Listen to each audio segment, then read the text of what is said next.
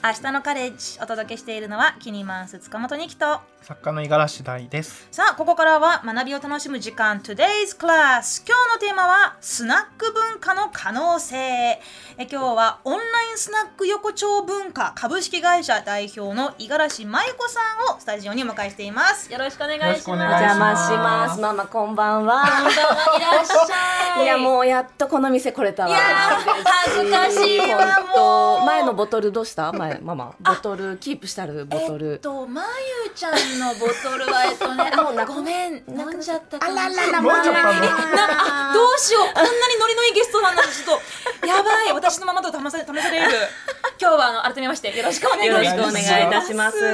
えー、五十嵐真由子さんはですねスナック担保家女子スナ女としてご活躍されている方です、はい。えー、2020年5月にコロナ感染拡大によって営業が困難になったスナックママを支援するオンラインスナック横丁を立ち上げられました。スナック入門講座スナック女子向けツアーやスナックママのコミュ力でオフィスコミュニケーションを支援するオフィススナックなどもうさまざまなスナックの可能性を追求したイベントを手掛けてられていらっしゃいます。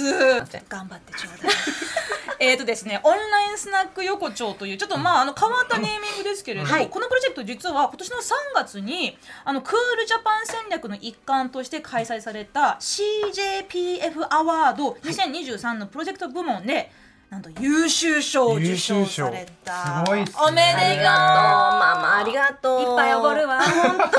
嬉しい。そもそも、はいはい。このオンラインスナックというのは、うん。あれですか？もうオンライン飲み会の感じのスナックを楽しむ方法なんですか、そうですね。あの2020年に、まあ、コロナ感染拡大としてあの3月ぐらいにですね私が今までこう津々浦々全国津々浦々行ったはい。スナックのママから SOS が来たんですね。あー。もうこのままだとお店がね開けなくてどうにも潰れちゃうわよと。うん。はい。五十嵐さんなんかもうその IT の力ではいなんとか私たちのこう居場所をね作ってくれないっていうことで、うんうんそれであのこのオンラインスナックというものを、まあ、実験的に作って、うんうん。初めは8店舗で始めたんですね。で、あのー実際に開いてみて反応がどうだかだかっていうと、実はあの今までスナックに行ったことのない女性客はい。が、うん。まあ、オンラインだったらママの顔事前にわかるし、うんうんうん。それで料金もわかる。ということでいろいろとこうあの常連が増えていくんですけれども、はい。まあ、そういったことで今8店舗から100店舗に。であのお家でですね、はい。自宅にいながら、えーに北は北海道から南は沖縄まで、うん。さらにはニューヨークニュージーランド。え？まあ、あのか海外でもですね、はい。実は日本のママがスナックを開いて頑張ってる人たちいるんですね。はい、なのでもう本当にあのクリック一つでスマホやらパソコンやらで、はい。えーママと、まあ、リアルタイムにそのお話をするということがまずできるというのがまあ、やっぱりオンラインスナックの楽しみ方なんですが。お酒はもう自分自前でそうです。調達してそうなんです。あくまでママさんとのかか会話を楽会話しむという。を楽しむ。でやっぱりあの一時期ねオンライン飲み会とかすごい流行ったんですけど今もう全然ね、うん。もうあの流行ってないと思うんですが、はい。これねスナックのママとオンラインで話すと全然違ってですね、はい。こうお友達同士だとなかなかこう会話が続かないっていうのあるんですけど、うん。やっぱりママねお話上手なんですよ。なるほど。聞き上手だし引きだはい引き出し上手だし、はいはい。兄貴ママみたいにね。あら私はまだまだひよっこだから。へ うん、ーなのでもう本当にあっという間に時間が過ぎて、うん。だいたい平均滞在時間で、まあ、初めのチケットで30分とか1時間買うんですけれども、もう1時間延長とかで、えー。平均滞在時間は1時間45分がうちのアベレージになってるはい。というとこですね。そのスナックの魅力って何？って言ったら、まあ、もちろんねそのいろいろ環境とかその空間もありますけれどそのママさんの魅力そう。がもう何よりもってとこが多いんですかね？やっぱりそうなんですよ。あの、うん。実際にリアルなスナック私も扉たくさん開けてきたんですけど、はいもうそのスナックってママのお部屋みたいな感じなんですね。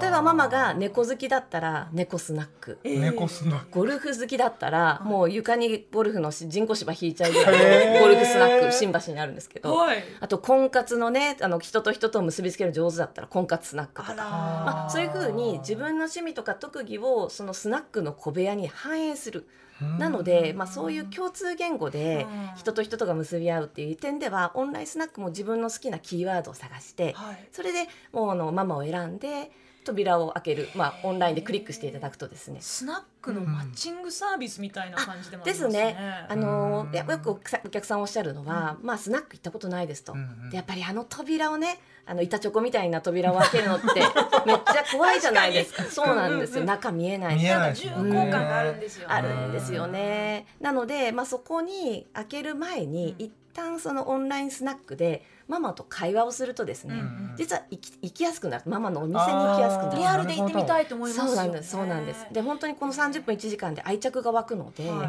まあ、そうすると次あの本当にママのお店にうん旅行がてら来ましたとか、はい。まあ、実際にそのママのお店をはしごするっていう方たちがどんどん増えてきたっていうのが今の現状ですね。まあ、その小部屋っていうのも本当にあの適してるなと思うのが、うん。まず小さい空間ですものね、そうですもうカウンターで、まあ、一列に並ぶのでももうそれでも満席ってお店もいっぱいありますし、うんやっぱりこう何かしらのこう人と人のねこうなんか会話をうんがしたいから行くおお客様もいっぱいいると思うんですけどそもそもこのスナックという環境は、はい。あのバーとかとはどう違うんですか、うん。バーはですね皆さんおそらくおそらくあの背景はここバーテンダーの後ろにたくさんのお酒の種類があったりとか、はいはうんうん。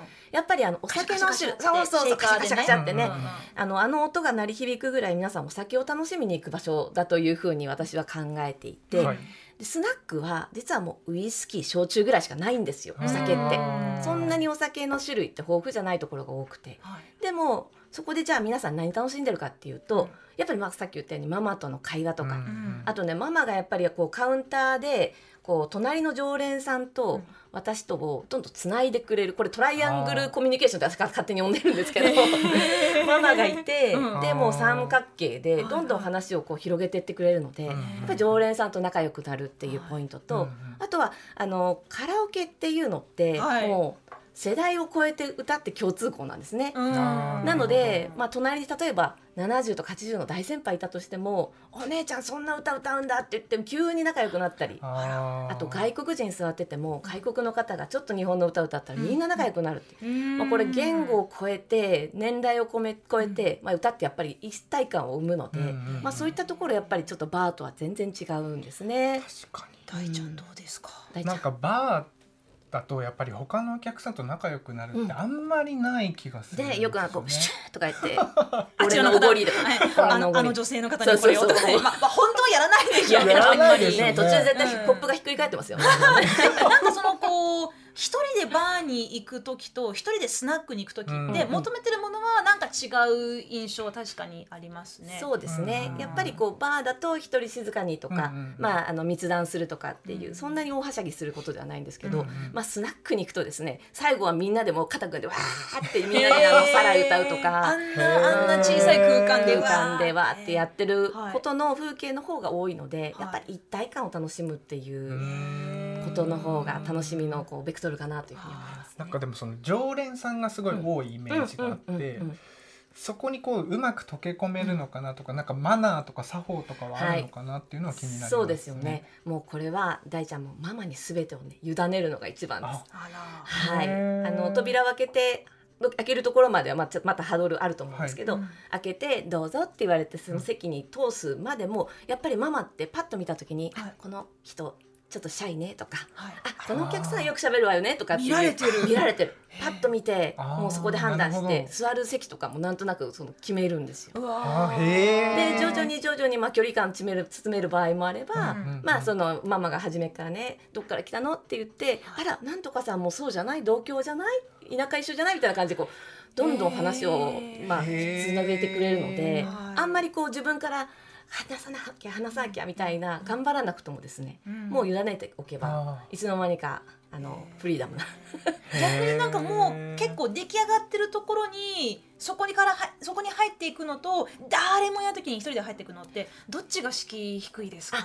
それいいポイントですね。うん。あのスナック女子とかその女性とかだと、はい。やっぱり初めママとある程度溶け込ん。でおいた方がいいっていう場合は、うん。結構こうあのオープンの時間に近い時間行って、うんうんうん。でママと話してでそこに常連さん入ってくるみたいなはいはい方がいいかもしれないですね。か。まあ本当にそういうね、まあ、いろんな方の憩いの場スナックが、うんまあもうご存知このコロナ禍でねもういろんなお店がまあもう危機にあった、まあ、もしくはまあ残念ながらなくなってしまったというところもあると思うんですけれど、うんまあそのコロあのーまあスナックのねママたちお客さんたちをね支援するためにさまざまなこう企画を立ち上げられて、はい。えーまあこのオンラインスナック横丁の他にも、えーまあつあの初心者向けツアーだったり、うんあとこのオフィススナック スナックママのコミュ力でオフィスのコミュニケーションを支援する。はい。これも面白そうですね。そうですね、うん。これもですねやっぱりあのコロナが関連してるんですけれども、まあ、コロナの時にやっぱりこうリモートワークっていう形になったと思うんですが、リモートワークでやっぱりこう会議とかもっと言うとこの会社の中でのコミュニケーションをおある程度醸成するために、まあ、そのこおそれこそそのオフィスリモート飲み会みたいなことをやっている、うんでもはい。自分たちだと盛り上がらないということがよくよくよくあるんですね。そこにママが入っていったりとか、えー。あこれは、え ーあの面白い。そうなんです。であの大体その上司の方とママがセットになって、うんうんえーどちらかというとスナックのママとチーママを演じてで他の人たちが、まあ、お客さんっていうようなことを演じたりとかこれリアル版もあるんですけど。あとはですねもうその延長である会社は会議室をスナックにしちゃったっていうのをプロデュースさせていただきます。会議室をスナック面白そう。面白そうえそれお酒も飲めるんですか？お酒も飲めるんです。あら。ただまあもちろん就業時間ですけど、はいうんうんうんでさっき言ったようにカウンターコミュニケーションっていうのが意外にやっぱりこう話しやすくなるっていうことがあって、うんなので普通の会議室って無機質じゃないですか。うんうんそれがある程度ちょっとこうカウンターになってて、うんまたちょっとムードが違う非日常の中って、うんはい。結構こうクリエイティブがなあの脳がはこう活性化して、うんうん。そしていつもはなかなかあ出ないような発想とかアイデアっていうのがあの結構出るっていうことで、まあ、中でも人気の会議室になってるみたいですね。最近はねもうまあそのコロナ禍も経てそのノミニケーションっていうのは結構ガクンと減ったところもありますし、うん。うんまあ、世代ごとにもちょっとねなんかうーんまあ距離感が違うっていうのがあると思うんですけど、でもなんとなくやっぱりこういつもの会議室で「はい誰か意見ありませんか?」っていうのだけじゃちょっとなんか物足りないっていうこと時に、まあ、ちょっとこう、まあ、スナックのママという えーそのアウトサイダーをこうそこにこうぶち込んでちょっとこうあのかき混ぜたらいろいろアイディアが出てきた出てきたっていう。面白そううん。そういうのもありますね。よくでもこういうアイディアをこの、まあ、依頼されたというかうんうん。五十嵐さんご自身まあ、ちょっとプロフィール先ほどちょっとあのはしょりましたけれど、うんうん。ご自身は国立音楽大学をご卒業されていて、はい。でこれまで CM 音楽制作会社で数多くの CM ソングを作っていらした、でその後楽天を経て独立、ここどこどういうところでスナックと出会ったんですか？あの楽天が一番のきっかけなんですけれども、はい。まあ、私トラベル事業部という、はい。その楽天トラベルというところにいたんですが、やっぱりこう全国津々浦々あのお宿さんのところに行ったりします。でその時にお宿さんからすると、まあ、東京から IT 会社の、ね、営業の人、まあ、まあマーケティングの人が来ていきなりなんかこう土地のことをまあ雄弁に語るっていうのはちょっと許せない。お前はその土地のこと何知ってんねんって話になるんですよね。うんその時に私が、まあ、あのある人からのアドバイスでその土地のまずスナックに行って土地のお話を聞いたりするとママやっぱね土地の事情通なんですよ。なんでその事情通の人とか、まあ、周りのそ他のお客さんと仲良くなると、うんまあ、そのお宿さんのこととかその土地の楽しさとかっていうことを聞くことができて。で翌日そのお話を引っ提げてオーナーと話すとスムーズに、あえー。ーもうそのあのビジネスの話が進むっていう。はい。すごい。これを見つけました。でそれが初めは一つのきっかけだったんですけど、でももっといろいろと扉を開けていくと、うん。おやどうもスナックって一つ一つ面白いぞと、やっぱりこう全然ママも違えばその土地の、おまあ、人柄も違えば、うん。やっぱりさっき言ったように趣味思考で全然こう雰囲気が変わるし、うん。それなのでもういろいろと扉を開けていっていろんな楽しみ方をあのにハマっていったということですね。街を知りたければスナックのママに会いに行け、まさに。もう名探偵じゃないですけどあの不動産でこれから新しい町に住む方たちにはぜひおすすめなんですけれども、一回この土地のことをよく知らない。でもここでこれから住まなきゃいけないっていう場合はその土地のスナックに行くとママがいろいろ教えてくれたりもします。えーそっか。そんななそのスナックがね、まあ、今そのインバウンドでも注目されてるということでして、はい。